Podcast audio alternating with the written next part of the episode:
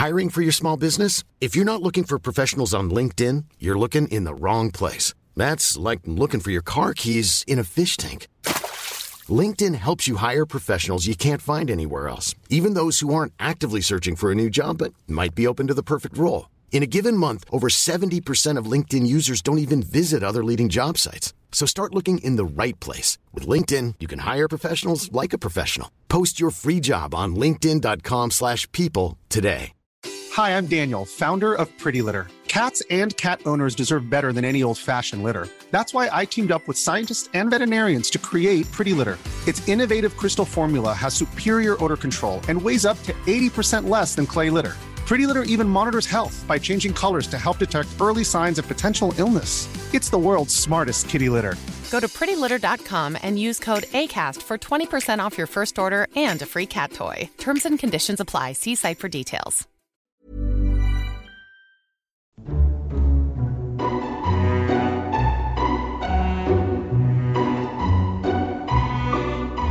Hello and welcome to Lore Watch, a roundtable free-form discussion about lore in the games of Blizzard Entertainment. I'm Ann Stickney, one of two lore-focused writers from Blizzard Watch, and I've got both of my wonderful co-hosts with me today. First up, let's switch it around and introduce Joe first this time, because I think I did Rossi last week. Anyway, hey Joe, how's it going? It is going fantastic. How about you guys? Pretty good. And obviously, you know, since I already said his name, we'll just sort of add him to the introduction. Hey, Rossi, how's it going?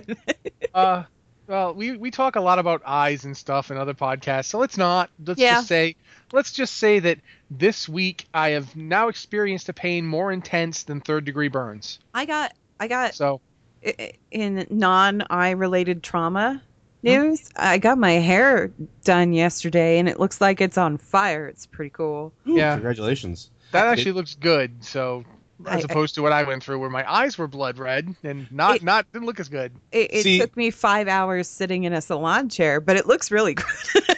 See, and I may not have experienced, you know, fabulous hair or excruciating pain, but I did accidentally glue my thumb to my stomach yesterday while I was working on that stupid beetle model. Oh, no. Because a little bead of super glue fell out, and it was just at this weird angle. So I go to, like, put the model down, and my shirt starts coming with it. And I'm like, damn it. Did you manage to extricate, I'm assuming, yourself from this situation? I did. I'm just losing my thumb is a little bit raw today. But how?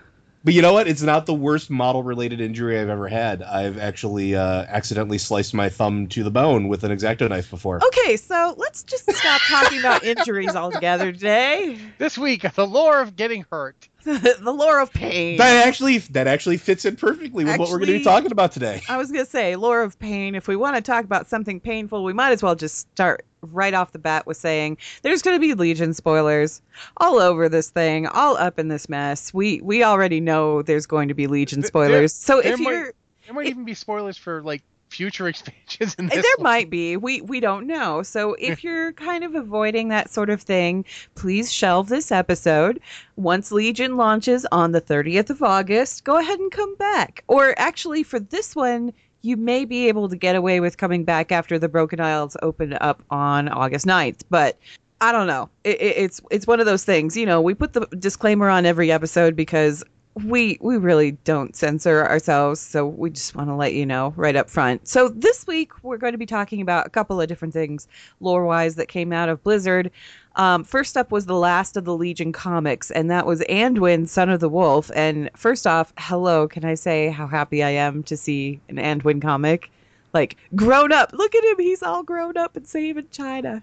Or Azeroth, whatever you want to call it. We'll throw in some Mulan there while we're at it. Okay, so what do you guys think of this one? I was pleasantly surprised. I mean, I had thought it would be something involving the Storm Mountains there, Stormheim.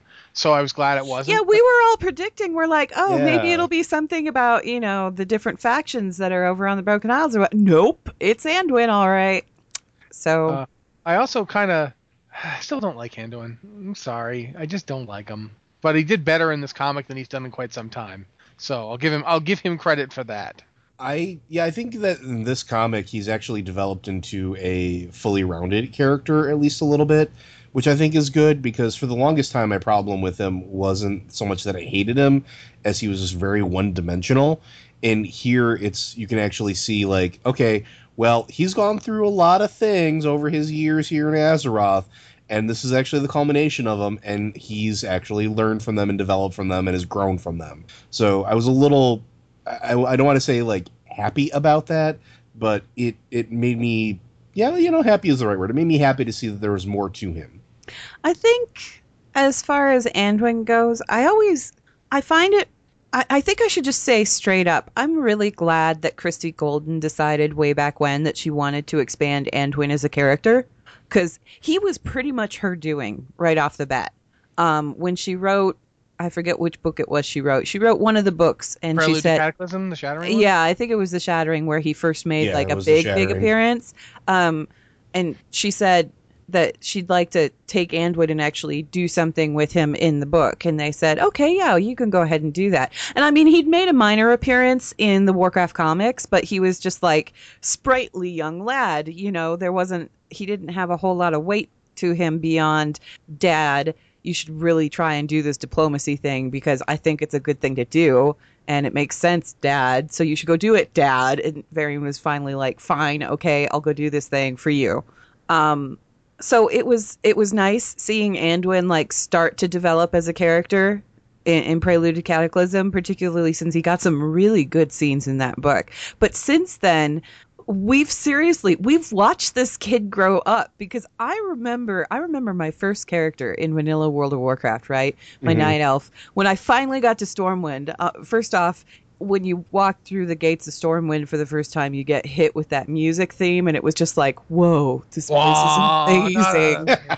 And then you go like, it's like, oh, there's a castle. I'm going to go see what's in that castle. Who's the king here? And you go there, and it's just this little generic child model named Anduin Rin, King of Stormwind. Yeah. Yeah, and it was like, why is there a 5-year-old, or how old is this kid? Why is he in charge? This is weird. And then it kind of, you know, started that whole exploration of the story and whatnot.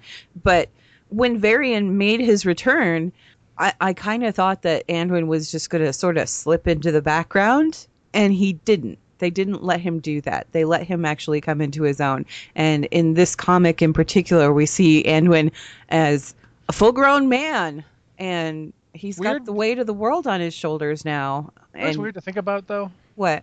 This is actually his second trip on that throne. I know. Yes. Technically speaking, he was crowned king when his father disappeared. They straight up crowned him. Yeah. And so when his father came back, obviously he was more than happy to be like, nope, yours, all yours. But this time he's in charge. Daddy isn't going to come in and take the throne back. No, and he's not going to get to fly away with Wrathion and go explore the world like they talked about in the Mists of Pandaria book, the Garrosh trial. Yeah, in War Crimes. Because he expressed kind of like, he told Wrathion in the book straight up, he's like, I don't know if I want to be king. And Rathion's like, why don't I just come get you and we'll just travel the world and it'll be great. Because, you know, you're my friend. And Anduin's like, you have friends? I'm your friend? You know, there was like that whole back and forth, and it was really cute. I kind of want this perfect bookend, though, of like in Legion, I just want Wrathion to show up and offer to be like an advisor to him. Oh. And just have this perfect bookend of King Anduin with a dragon. With a black dragon. Because that's always worked out well for the King of Stormwind. Yeah, that works great for Stormwind. But yeah. My aunt used to say nice things about this place. I don't really remember her saying it, but it's in my racial memory. Rathion's like, not Wrathion, but Anduin. Anduin's one of those characters who, like I said, we've watched him grow up from this throwaway NPC whose biggest role in vanilla was being ushered out of the Stormwind throne room when everything went crazy, when Onyxia was revealed, to all of a sudden he's stepping up because he has to. Let me at least say this. As the guy who isn't the biggest Anduin fan, I did like how they worked his character in the story. Yeah. He isn't naive. Because this guy does not have the right to be naive at this point. Like, not just because the world needs him not to be, because he's been through enough that he shouldn't be able to be naive. And they basically established, yes, he still believes everything he used to believe, but no, you can't just walk in as a demon and fool him.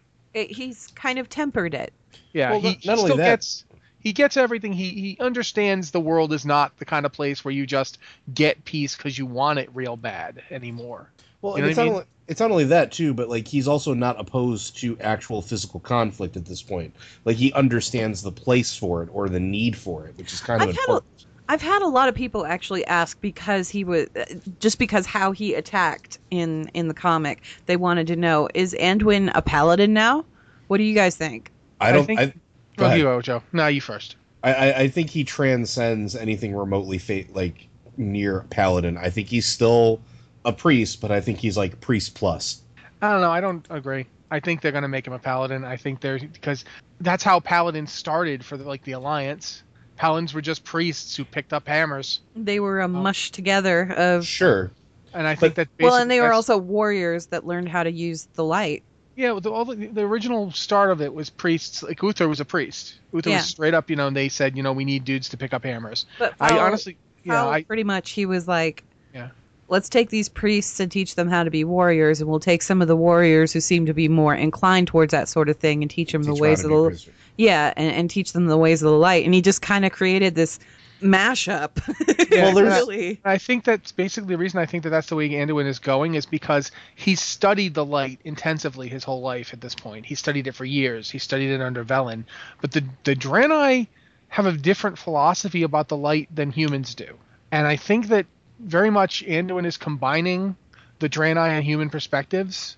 And that's why I don't think he'll stop being a priest. I think he'll actually be a priest who is a paladin. See, and that's why, but that's also why I'm saying that I think he'll be a priest plus is because he's not learning it the way that humans did, right? And it wasn't so much that, or at least in the way that I'm looking at it, he didn't really learn just about it through the paladin teachings or the priest teachings. He learned about it from the dwarves and then the Draenei.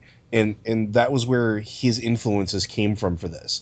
And looking at what he does towards the end of the comic, that doesn't seem like a paladin move to me. That seems more like a light mage to me. And it seems like something that Velen would be possibly capable of, but not necessarily a paladin or a priest on their own right from the humans. He's studying under Velen, or he was studying under Velen, and he probably still is, because, hello... Let's talk about the last page of that comic. Why don't we? Yeah, we're going to have to talk about the last page of the comic. So the last page of the comic, it doesn't say when. It just says many, many years later, somewhere in the future, you see Anduin in an Exodar that still looks like it's broken for whatever reason.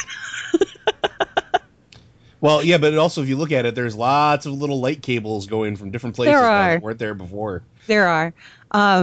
And it's Anduin, only it's a much, much older Anduin, an Anduin that is scarred and has been through many battles. And let's call him by his real name, High King Anduin. High King Rin. That is what Velen refers to him as. And I mean, you talk about how in Mists of Pandaria they had that whole thing with the whole Trials of the High King or whatever, and Varian was like the High King.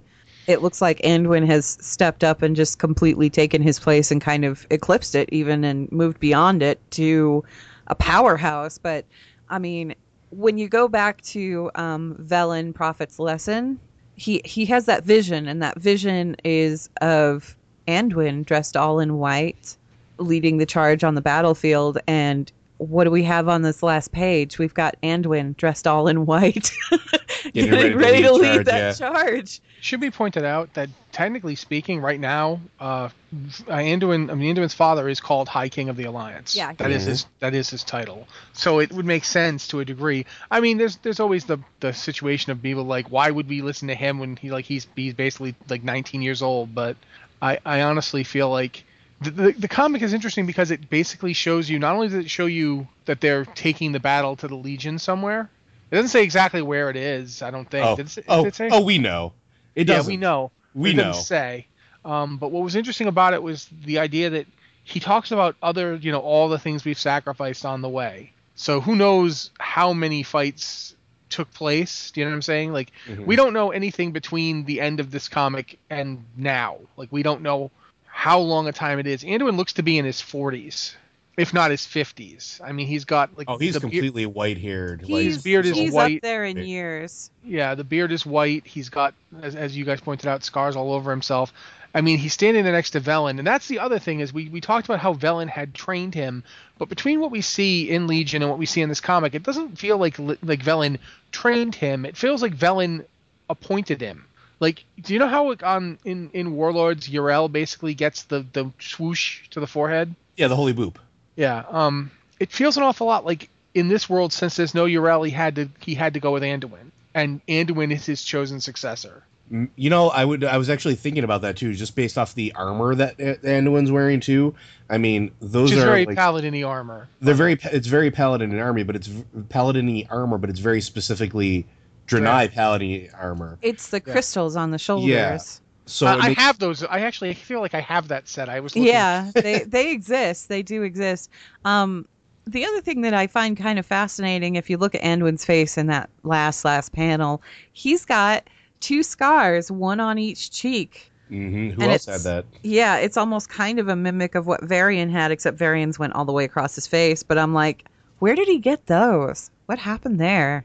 He's seen some stuff. Somewhere along the line, a lot of stuff. That ties into, we should probably talk about it because that ties into the comic. Yeah. Like, we have that whole bit. The comic is basically broken up into, like, it's Anduin reading the note from his father, the note that his father's writing in the cinematic. It cuts off and starts off with him reading the note, and then he's interrupted by somebody. I believe that, I don't remember exactly because I'm not looking at the comic right off the front of my face, but I remember that the person who interrupts him basically reveals himself as a Nathrezim.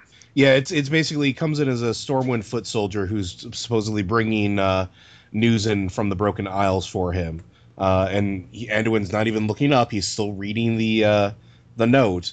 And then that foot soldier then reveals himself to be a Nathrezim and attempts to take Anduin's life with his weird skull spell blade thingy. Yeah, and Anduin takes him out with, like, basically with almost contempt, which we should point out. For all that I give Anduin crap for not, being ready to fight, Anduin takes this dude out in, like, 5 seconds. Well, not only that, there's in that sequence, there's one important still, too, where it talks about, like, he's grabbed the hand, and he's looking at this now stunned Nathrezim, and that face, that's his dad's face. That is 100% a Varian Rin face that he is giving this thing, like, I don't have time for you. Yeah, I'm not disagreeing with you in there at all. It's actually, it's fascinating just because they actually did they chose to make Anduin look a lot like his father here. Yeah, they did. And the cover actually is interesting because he's got his father's sword. Did you guys notice that? Yes, I did notice that as well. He's got his dad's sword, looks like, sitting right next to him. And he takes the sword. He's using the sword against the Nathrezim. I mean, he points it at him and he's like, okay, you're going to tell me everything I need to know. Because he pretty much just kind of encases that Nathrezim up against the wall and goes, hey. In light webs. That was pretty cool. But, I mean, he doesn't really hesitate. Nope. Doesn't even slow him down. And when push comes to shove, and he finds, he's got that Nathrezim that's like taunting him, and then offering him peace by saying, okay, well, if you join us, then you can live in peace. You'll just live in peace as like one of us. And he's like, no, I don't think so. And then just like holy punch, and obliterates this Nathrezim. Yeah. It was pretty fantastic. But yeah, he had his father's sword there too. It was, I don't know. I feel really bad for Anduin though, because he had just started to get back on good terms with his father. And he and his father always had kind of like that shaky relationship. And he reflects on this while he's reading that. Because that note that Varian writes, the one that he reads in the Legion cinematic, it's kind of an admission that I know we didn't always get along, but I'm really proud of you and what you've accomplished, and you are my son, and you've taught me things, and I didn't expect you to teach me things. And it's just sad. The whole thing is sad. So I mean, if we're going to talk about pain or whatever, this whole comic was painful because it's Varian's last words pretty much. Well, it's interesting because the light punch you're talking about, I can't tell if he's using the sword or not in that. It looks cut to me like he is, but I can't tell. And it doesn't. Light punch? No, he put it down on the desk. He put it down on the desk, and then he you could see there's a panel with his hands where he's coalescing the light into it, and then he just punches the Nathrezim. But I mean, the point is, just before he does it, I'm looking at the panel right now. He says, and the wolf is gone forever. I am the light that remains. And then it cuts to his hand. You're talking about the light thing. And it reads that last bit from Varian, you must be willing to fight. To preserve that piece, you must be willing to fight. And maybe Anduin didn't have that particular piece of the puzzle, but he sure as heck seems to have it here. I don't know where Anduin's going to go in the future, but I guess if anything, we have a really good indicator that no matter what happens in the future, Velen's going to survive and Anduin's going to survive long enough for this final panel. What is interesting, too, is that even Velen looks older. Yes. He does. Velen rarely looks like he's aged much, but he's actually even put on more of a beard. It's like, Velen, dude, you were looking old already, man. But, I mean, it makes sense with everything that he's been through. I mean... And it looks like the last sequence of panels ties in directly with the priest order hall stuff, which, it makes sense there. But yeah, he's witnessed the re-deathening of his son. He's essentially looked at this world that he's fled to, come under assault from the very things that have taken his son from him. And yeah, he's gonna. If he didn't look older, I would have a problem with that. I'm really happy that he does. I don't know. This is a spoiler, but what the heck? Warning's been given. If you do that quest where his son dies, you find out one of the things you find out is that the central core of the first Naru has crashed to Azeroth, and you find it and you take it to Velen, and he's like, "Yes, this is." I forget the name of the Naru. I feel bad about this, but he says this is this Naru who is the first of the Naru Prime, I believe he says. And that's so. If the Naru are out there, the ones that are not with them now are probably dead. There's a huge implication that the Naru are not doing well here. So if whatever Velen's doing here is probably the last stand. So. That's the whole let it begin thing. When Anduin says let it begin, he's basically saying, this is one way or the other. It's the beginning of the end. Yeah, this is it. Yeah. Side note. Couldn't help, but when he shows up in that last panel, Velen does, and he goes, "Hi, King Rin, it is time." I'm like, what are you going to do? Throw him in a pool? Anyway. It's like, well, yes, this pool of holy light. We just happen to have it. I've always wanted to kill Jaden in this. I don't know why. I've always felt the need. So anyway, Anduin, Son of the Wolf, you can download that for free on Blizzard's website. And yeah, I'm thinking, where do you guys think that they're going on that last page? Because I'm thinking Argus. I have tweeted this many, many times with my lovely little Photoshop job of three of my raiding friends inside of a convertible saying, "Get in, losers, we're going to Argus," because get in, losers, we're going to Argus. It does feel like, based on the stuff that Joe has mentioned and based on this panel, it does feel an awful lot like they're going to Argus. It just seems to be the most logical place to go. Well, and, given what we heard in the Illidan novel, the one by William King that came out, the prequel for this, Argus was kind of where he was aiming for, too. So it kind of makes sense. It's going to be hilarious if at some point it's like Anduin and Illidan against the forces of evil, and looking next to the guy, he's like, "Yes, I'm surprised too. Can we do this?" I would totally pay money for a buddy cop movie of Anduin, Rin, and Illidan going against the Legion. I would pay actual money for that. Like I said, I just imagine everyone's standing there staring, and even Anduin's giving him a look, and everything. Illidan's like, "Yes, I know. I didn't expect it to be me either. Can we move on?" Yes, it's awkward. Yeah. Can we just get the show on the road? Yeah, I'd like to see Anduin, Illidan, and then throw Wrathion in there too, because, that bunch, that particular trio, would just be a bundle of laughs and fun. I feel like I need to be the voice of pragmatism here. Could we consider tricking them? I mean, because I like to trick people. It's worked well for me so far. We could get them to collect us, tablets or runes or something. That worked out great for me in Pandaria. Shut up, Wrathion. Okay. Yeah. Okay, so moving on. Obviously, that wasn't the only lore thing that we got from the last couple of weeks here. We also saw the debut of the Harbingers miniseries. We knew that Harbingers Gul'dan was going to be coming out when we recorded the last show. It has come out, and then since then we've also seen Harbingers Khadgar come out, and I think the final one, because if I remember correctly, there's only 3 this time, according to the Legion website anyway. The third one is going to be coming out next week. The other thing that we're going to see is apparently tomorrow is the launch of the audio drama that they're doing for this. And this is the first audio drama that Blizzard has ever tried to do. So this should be interesting to see what that's all about. Well, they've upped their voice quality quite a bit. They have. Over the past year or so. They have. And this will be a good test of it. The thing is like... Jim Cummings better be a voice there too, darn it. Yeah, their voice acting is so on point and so good right now that it only makes sense that they do some kind of an audio drama where they bring in the voice actors and they bring in, you know... the big names to go ahead and read whatever short story they're doing. I think that's pretty cool because it's something that I could possibly like download and listen to in my car. Someone talked smack to me about the Mists of Pandaria voice acting the other day. Whoa! And I was like, "Are you out of your mind? Are you kidding me?" Like, wow, that was when they upped the ante. First up, Jim Cummings. Yes. Like, so your argument's invalid right there. Secondly, everybody else. I mean, by yourself, Teoshi is worth like the entire game. I don't know what you're talking about.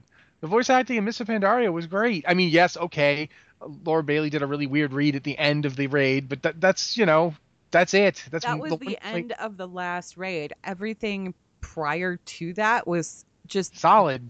Yeah, I mean, I'm going... that expansion was great. I mean, I liked... Jaina was great, Varian was great, Anduin was great. The stuff on the Throne of... or on the Isle of Thunder... all of that stuff was great. All of the Mogu stuff was great. Wrathion was hello. Aaron Phillips is just amazing in that role. And I got nothing but praise for Mr. Pandaria voice acting. And quite frankly, Warlords, whatever its flaws are, the Warlords had superlative voice acting. Yeah, oh, yeah. I can complain about Warlords at nauseum, but I will never ever say a dirty word about their voice acting. Like Mists of Pandaria was like the switch hit, and then since then it's just been onward and upward, and it's been improving each expansion on top of that. I'm really gonna miss Warlords because I'm gonna miss Ural, and I'm gonna miss Aaron Fitzgerald's reading of that particular character because I really liked her a lot. Oh, she did a very good job, and quite frankly, I feel like we need to have some continuation of that character. I really don't like that we're never going to see her again because she was such an interesting, well-developed character. If she's like, not there for the final stand against the Legion, I'll be mad. If you need us, just give us a call. And I'm like, well, why aren't we calling her now? Because obviously stuff is going down on Azeroth. We could probably use a fleet of angry Draenei, especially since we just got done saving their butts. So why isn't she around, you know? Yeah, I definitely agree. But yeah, I'm hoping maybe in a patch, a whole fleet of them will just show up. I feel like I derailed us from what you were talking about, though. I did a little bit, and you did, and we all did. It's Lore Watch. This is what we do. This is what people expect. We're just giving the audience what they want. That's okay. All. So let's go ahead. I want to talk about Gul'dan. I want to talk about Harbinger's Gul'dan because this was amazing and terrifying, and it was the backstory for that alternate Draenor's version of Gul'dan, and that was the piece that we didn't have the entire expansion. We didn't know where he came from. We didn't know why he wasn't associated with Ner'zhul at all, and if he wasn't associated with Ner'zhul at all, well then how did he get in touch with the Burning Legion? Like, what happened? Did they just call him up on the phone and say, hey, so you were evil for us once before, don't ask, it's a really complicated story, but we would like you to come be evil for us again? Honestly, you know what I think? Seriously, this is something I thought from when I first saw it. That is what they did, honestly. Yeah. Because I was watching it and I thought to myself, what if this is exactly what happened to Gul'dan the first time up until he gets to the Throne of the Elements? What if the first time Gul'dan is mistreated by his clan, is driven from them, but in that world, Ner'zhul is there at the Throne of the Elements because his wife is dead. He would be going there to see her because the Throne of the Elements is right next to Ashagun, right? So he'd go to visit her spirit. He'd said to do that all the time, and he runs into him. Yeah, they meet. He takes Gul'dan as an apprentice, maybe not even because he sees potential in him, but purely out of pity. Like, oh my God, this boy. look what they've done to you. All right, yeah, you can be my apprentice. And in this world, Ner'zhul's wife isn't dead. He isn't going to the Throne of the Elements because she's not there. At this point, they haven't even had a split yet because the Warlords haven't happened. So he's not there. Gul'dan gets to the Throne of the Elements, and there's nothing for him. He has no place there. And so the Legion reaches out. And the Legion is... We know they cross all timelines, right? They're everywhere. They're ever-present, yeah. So they know. You know what I mean? It's just... It's perfect. And it was really well done. I mean, I watched this and I thought to myself, my God, they actually made me feel bad for Gul'dan. I didn't think that was possible. I didn't think you could make me feel bad for Gul'dan, but no, here I am. I actually feel a little bad for him. Not you know, too bad for him. Just bad enough. Yeah. I didn't really necessarily feel bad for Gul'dan. All it did for me was kind of confirm what we already knew, that he was evil, like personified. Yeah, because he traveled all the way to the Throne of the Elements, and the Elements showed up, and they kind of looked at him, and they took a really good look at him. And when they took that really good look at him, they started to pull away because they were like, oh, no, we don't want anything to do with you. And then what did he do? He tried to snatch out and like take that power. And when he did that, that was pretty much all the confirmation that the Elements needed to, you know, confirm what they'd already seen, that, oh, no, this guy is bad news. Yeah, I get that, but I mean, I think Joe was probably going to say something along this line, so I'll let him talk. But this gave me a question about, like, what if, right? Like, and we're talking about what ifs here. So the scene before he gets to the actual Throne of the Elements is he passes out, right? So what if he never actually made it to the Throne of the Elements? What if he never actually was there and everything that happened to him was a trick of the Legion? It's not like we don't know that they do this all of the darn time, where they try to present you with different things, and we'll probably talk about that again in the next one if we talk about the next Harbingers one. But what if this was all an elaborate thing to play on that despair of this crooked, broken, you know, abandoned orc who has no sense of family, who's told that the Elements will love you, and they see everything. The Legion, like... We just talked about this with the Anduin comic. The Legion sees all. So if the Legion sees this, and they're like, this is a perfect opportunity. This is our gateway into the world. We can manipulate this. Let's present him with a reality in which the Elements reject him. Because as a shaman, and as somebody who has really, like, done the whole shaman thing, the Elements don't traditionally care. That's why there's Dark Shaman. They just want to barter with you, or talk with you, or you're going to enslave them. Even at the throne there, right? Like, and that's the other thing, too.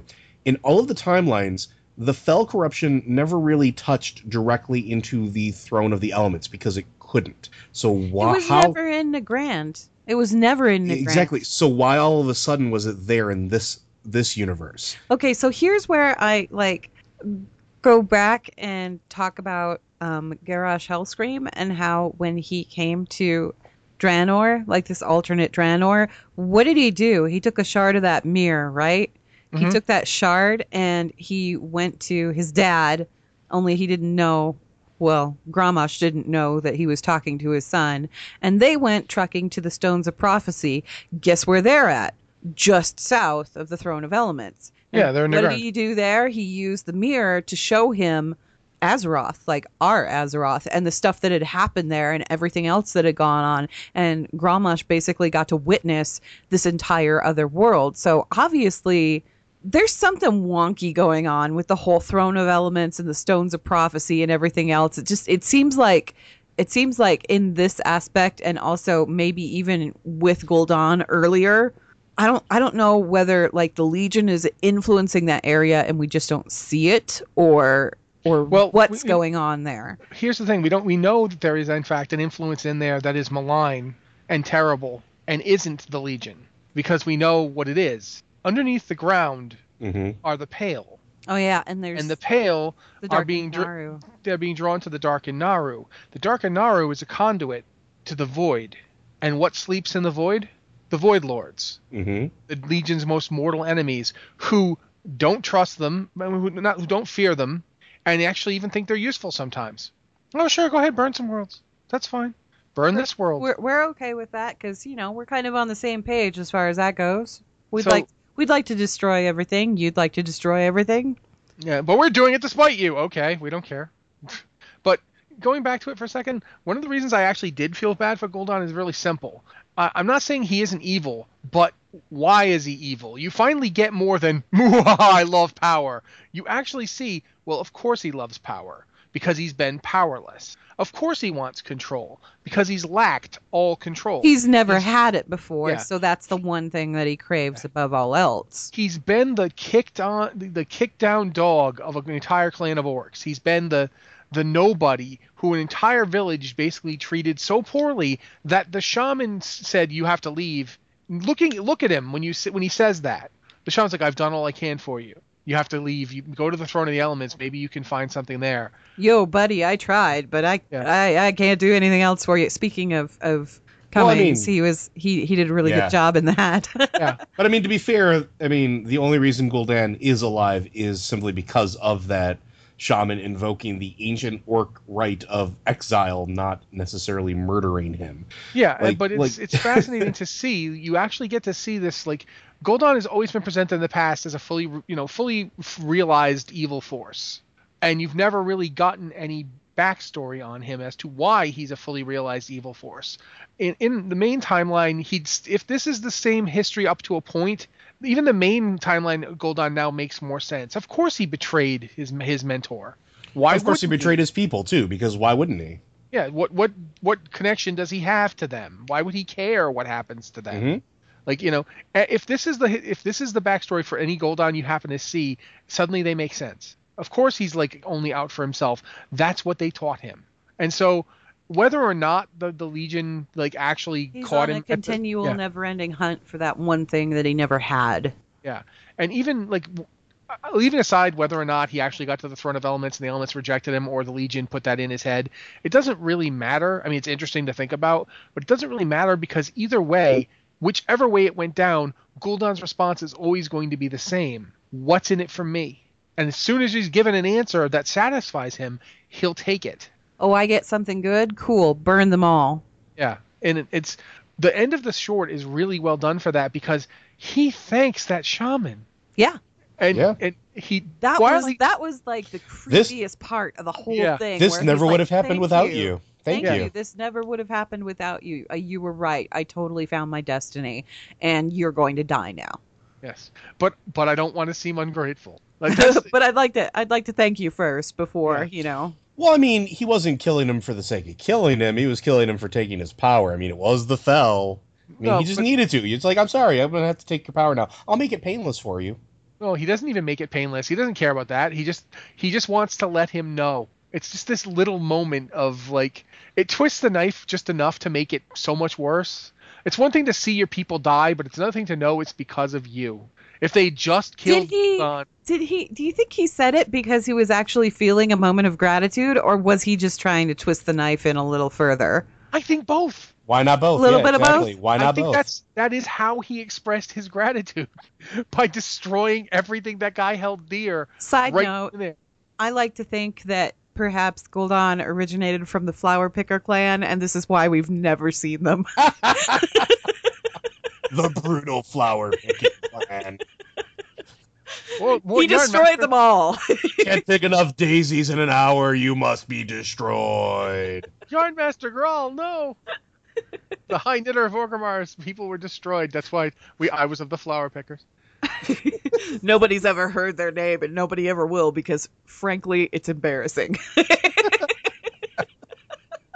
just want to hand out flowers now to people. So as far as Gul'dan goes, do you guys think, you know, when the Legion spoke to him, obviously they had things to say to him, and they were like, hey, we're going to promise you power, we're going to promise you all of this. So Rossi, you're saying that when the Legion spoke to him, or was it Joe that said this? That said, when the Legion spoke to him, you're saying that they said, here's everything that you accomplished on this other world, and we'd like to offer that to you again, only in a way where you're victorious. Did they even bother to show him what he'd accomplished on the other world?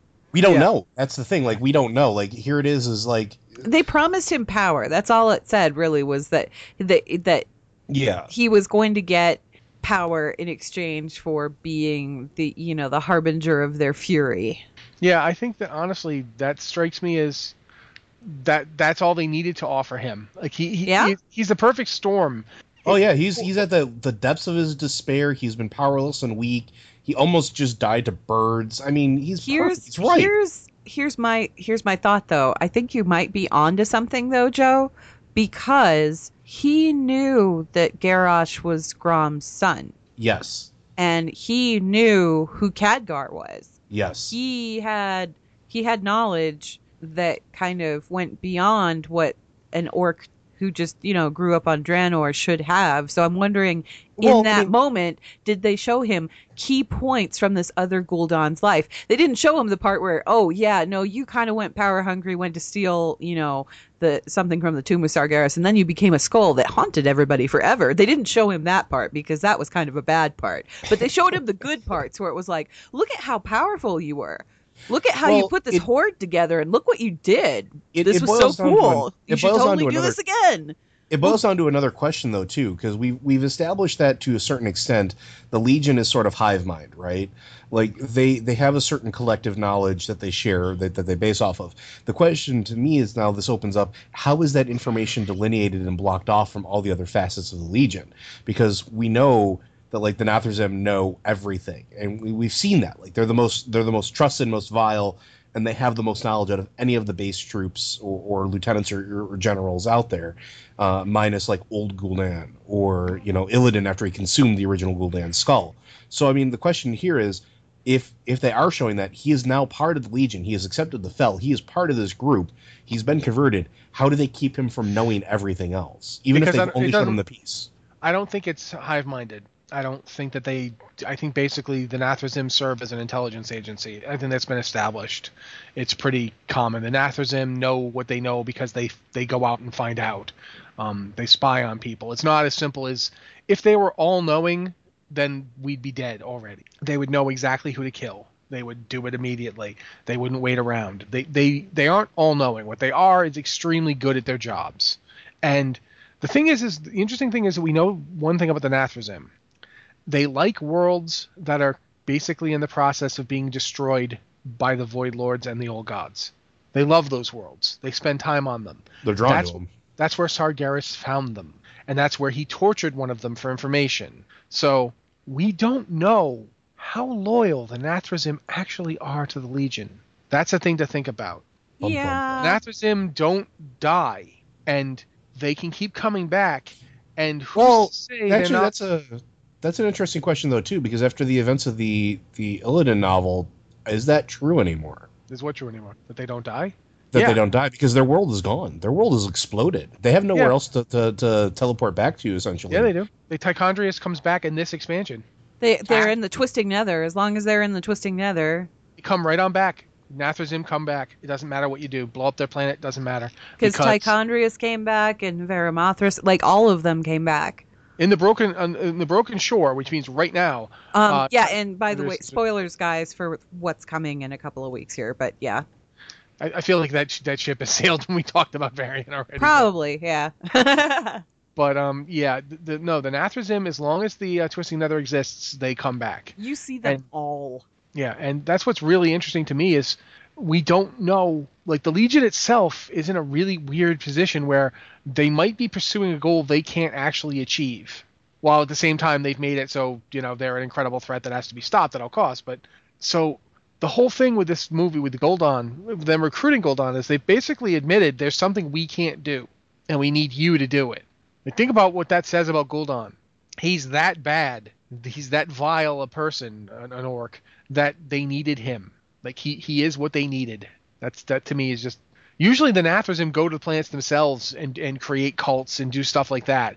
And this time they didn't. This time they used Gul'dan. So I wrote a Know Your Lore on Gul'dan this week, and you can read that on the website there.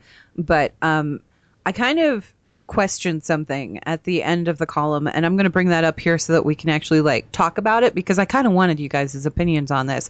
The fact that this time around, when the Legion contacted Gul'dan this time around, they skipped the whole Ner'zhul part of the equation. And I feel like they did that on purpose, because as they saw in that original timeline, in that failed version, recruiting Ner'zhul didn't work out. Tricking Ner'zhul did not work out. It So obviously, you know, let's just skip him because he didn't work right. Let's go to the one guy who did work for us until a certain point. Let's go to that guy directly. And they went and they contacted Gul'dan. And I'm just going to read this last section here. I said, it's these actions that make me wonder about the nature of these alternate realities in the Warcraft universe. Was the Draenor of Warlords a separate existence on its own, or did it come into existence because of the Legion's intervention? Was the entire purpose of Warlords simply a trick of the Burning Legion, a method of bringing Gul'dan back into play? And then I said that the entire reason that Gul'dan became as powerful as he is because of our interference. We showed up, we set him free. We set him free, we started dismantling the Iron Horde. The more we dismantled the Iron Horde, the more powerful Gul'dan became. You know, we got to the point where Gul'dan could like take over as leader and just kind of like let the Legion run rampant in Tanaan. So I'm wondering, were we actually doing something good and noble when we went to Draenor to stop the Iron Horde? Or were we inadvertently puppets of the Burning Legion? Was this all part of their plan? Did they have something to do with Kairoz? You know, and I was wondering that same thing months ago, because we are a predictable quantity. Like, you know what the heroes of Azeroth are going to do when presented with certain situations. We don't sit back. And the Legion's been studying this. We've been forever. Yeah, forever since mortals have begun fighting back against the Legion on Azeroth. They know what we're going to do. We're going to rise to the challenge. We're going to gather our forces, and we're going to throw caution to the wind and you know, obliterate it if we can. So there's a possibility of that, at least in my mind, where the Legion could have potentially maybe tried to set something like this up. And it doesn't take much, right? Like you Kairoz, you say, you know, you have another dragon appear to him, and because the aspects are gone and they're all weak, everybody else is maybe a little bit weaker. They may not be able to see that he's actually an agent of the Legion anymore. And, you know, I heard stories that, you know, we used to be keeping these alternate realities from, you know, popping back up and trying to yank them back into the main timeline. I wonder if we could keep one of those open. Oh, well, idle thought. See you later. And then you go back, and Kairoz is like, wait a minute, that'd be a great idea. We could go back and get the orcs before they were all obliterated and became demon. So we can get them. Like, oh, no. Oh, yeah. So, like, this is where it all ties into, though, and where it starts getting kind of confusing to me, and I'm still trying to kind of unravel this aspect of it.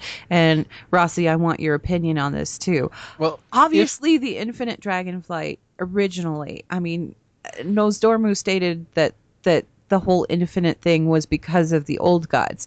Well, we defeated Deathwing, Nozdormu, along with the other aspects. They expended their last of their powers to do this, and we thought that the infinite were taken care of because we thought we had done that in End Time when we defeated Murozond. Yet in War Crimes, they show up again, and Kairoz is working with them. So are these actually the infinite that we're familiar with, or are these agents of the Burning Legion maybe already putting things into place? What do you think? Well, here's the thing. First off, Nozdormu is not reliable when it comes to telling us anything about the Infinite Dragonflight. No, because he kind of exists everywhere, every when, all at once. Well, so. Not just that. When you go to End Time and you fight Murozond, Murozond does not cry out to the old gods for help. No. Murozond calls out to Amonthul. He does not at any point he's not saying, you know, for the glory of the old gods or your timeline will be destroyed. He says, you know, Amonthul, they have defeated me. And the only reason that I say that we assumed it was the old gods was because of that other short story that we got. Hmm? Where Nozdormu just, like, flat out... Or no, was it the short story? No, it was the end of Thrall, Twilight of the Aspects. Nozdormu says, it's all the old gods. And everybody goes, oh, of course. And yeah. I sit there scratching my head going, yeah, I figured that out a long time ago. But okay, Nozdormu, go on. Well, here's the thing, though. Like, but here's my point. When you go into the various Caverns of Time dungeons to stop the Infinite Dragonflight, specifically when you go to Black Morass... and you're stopping them from interfering with the Dark Portal, Aonis says, this clockwork universe must be unmade. And it's always stuck with me. The Infinites the Infinites are not out to just break stuff. It's the clockwork nature of it that they don't like. It's the there is one true timeline aspect of things that they're not 100% on board with. Which is... you know, a creation of the Titans. It's the creation of Amon-Thul's agent, Nozdormu. Now, you're talking about the Legion. Who's the leader of the Legion again? Sargeras. And Sargeras went up against all of the Titans. Now, if Sargeras wants to defeat the Void Lords and the Old Gods, the best way to do it is to have an infinity of choices to pick from in the first place. That's the first thing to consider. The second thing to consider is this. We don't know how the Legion is affected by time travel. As beings that exist across all realities, if you travel back in time, do they know the future? Do they know the future of an Azeroth that's 35 years in its future? Do they see the infinite possibilities of everything, or do they need the infinite to do that for them? Yeah, that's a really good question, yeah. Like, we talked about, you know, did the Legion show Gul'dan, like, what the other Gul'dan had done? Could they? Because they're 35 years in the past. They might not know what Gul'dan did. Well, I guess it also depends on how they got there, too, right? But if the Legion engineered all this, if the Legion basically convinced Kairoz somehow, possibly working through the Infinite Dragonflight, possibly some other way, if they're the ones that put this idea in play in the first place, then they probably would know, because they wouldn't do it if they couldn't benefit from it. Does that make sense? Yeah, but maybe the time travel bit is a little bit weird, too, because, I mean, for lack of a better term, we know that Warlords was an alternate reality / time shift, right? Yeah, it was an alternate reality, but it was still, the events were still 35 years ago. Right, but what if the Legion needed that gateway open in order to get agents there to begin with? Like, they understood the possibility of what could happen. Like, we understand that we can open up these portals. We can't do it, but this particular group can, and then send agents through that way. Here's the thing to think about with that, though. We know Kairoz goes back at a point before Warlords starts. We don't know exactly when Gul'dan has the experiences we see in this movie. What if the reason for Kairoz's trip in the first place, you just mentioned so they could send agents through, what if it is so the Legion can contact Gul'dan? That's what I was thinking. That's what I was wondering. Here's the thing. What if the Legion that contacts Gul'dan is our Legion from our time? I know that the Legions are the same through all universes, but they might have actually be future Legion contacting Gul'dan. He may have always been working for future Legion, who at the moment they made contact would suddenly be able to contact their own selves, because they're themselves. The Legion exists across timelines, but they don't necessarily exist forward and backwards in time at once. They still seem to have a temporal existence. Right, because they're present at that particular time, those events. Like, they're there right then and there. But once, like... If Nozdormu, like, if I came back from time, if I right now went back in time half an hour and talked to myself, it would still be myself half an hour ago. If agents from the Legion go back in time 35 years, they can then tell themselves, and they know who that, you know, that's definitely me, because I mean, I can feel him. We are the same being. So you're telling me that none of this will work? Yes, but here's the plan. That could be what happened. It's just one possibility, mind. The other possibility is still Old God involvement, because, again, the Old Gods don't fear the Legion. The Void Lords do not fear the Legion. They don't fear Sargeras. He serves a purpose as far as they're concerned. They're perfectly happy to let him rampage around destroying everything. Again, I go back to, what's the bloody dungeon? Arcatraz? Yeah, Arcatraz. Yes. You know, no force in the universe can make us bend our knee, not even the mighty Legion. They are not afraid. So this plays again to the whole, are the Nathrezim, who are the Nathrezim really working for? You know, we've seen people switch paymasters a lot in this game, but imagine that the Nathrezim are actually that corrupt, that they're willing and able to betray the Legion to the Void Lords. Well, I mean, it would make sense, right? Because they're drawn to the Void to begin with. They love it. They feast on that sort of, that power, right? They feast on that vacuum. So they were forced into the Legion. Yeah. They weren't recruited. They were forced. Sargeras broke Mardoon and made them join on penalty of death, because he'd finally figured out how to kill them. Yeah, and so I mean, the only being who knows how to kill the Nathrezim forever is Sargeras. Yeah, and that gives you perfect incentive to betray him. You don't like that. Yeah, absolutely. So there's a lot going on here. Now that we've thoroughly probably broken your brains with all this talk of time travel, alternate universes, infinite dragonflights, and everything else, we kind of actually need to wrap it up for this episode.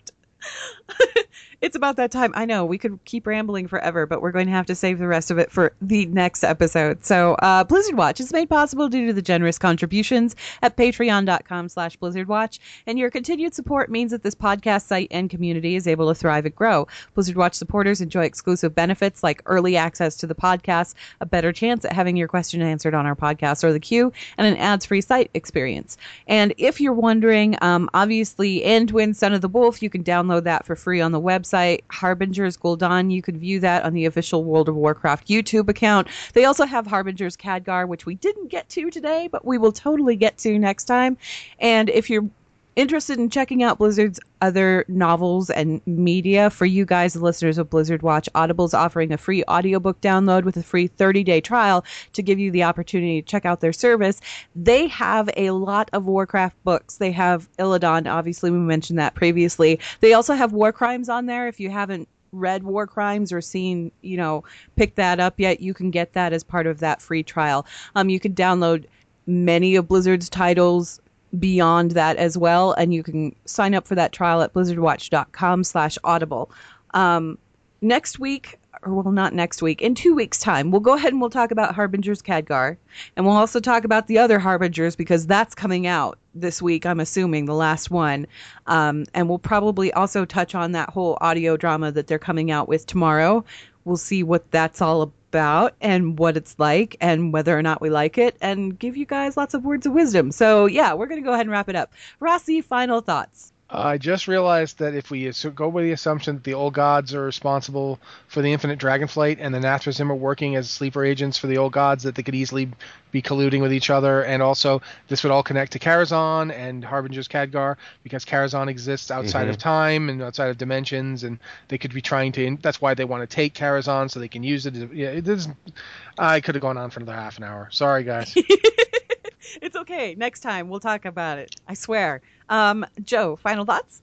I mean, Rossi basically went exactly where I was going to go to, so I can't really say much else. But, oh man, like, there's so much that could possibly be going on here. And I want to point this out, for all of you that were tweeting at us worried that we weren't going to have stuff to talk about once Chronicles came out. Yeah, that didn't happen. Final thoughts from me. Eventually we're going to have to get back to Chronicle, but not yet. So... Thanks for tuning in, everybody, and we will see you in 2 weeks.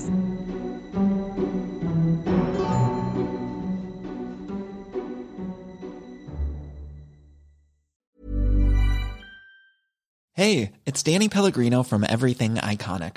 Ready to upgrade your style game without blowing your budget? Check out Quince. They've got all the good stuff, shirts and polos, activewear, and fine leather goods, all at 50 to 80% less than other high-end brands. And the best part? They're all about safe, ethical, and responsible manufacturing. Get that luxury vibe without the luxury price tag. Hit up quince.com/upgrade for free shipping and 365-day returns on your next order. That's quince.com/upgrade. Hi, I'm Daniel, founder of Pretty Litter. Did you know cats tend to hide symptoms of sickness and pain? I learned this the hard way after losing my cat, Gingy. So I created Pretty Litter, a health monitoring litter that helps detect early signs of illness by changing colors, saving you money and potentially your cat's life. Pretty Litter is veterinarian developed, and it's the easiest way to keep tabs on your fur baby's health right at home. Go to prettylitter.com and use code ACAST for 20% off your first order and a free cat toy. Terms and conditions apply. See site for details.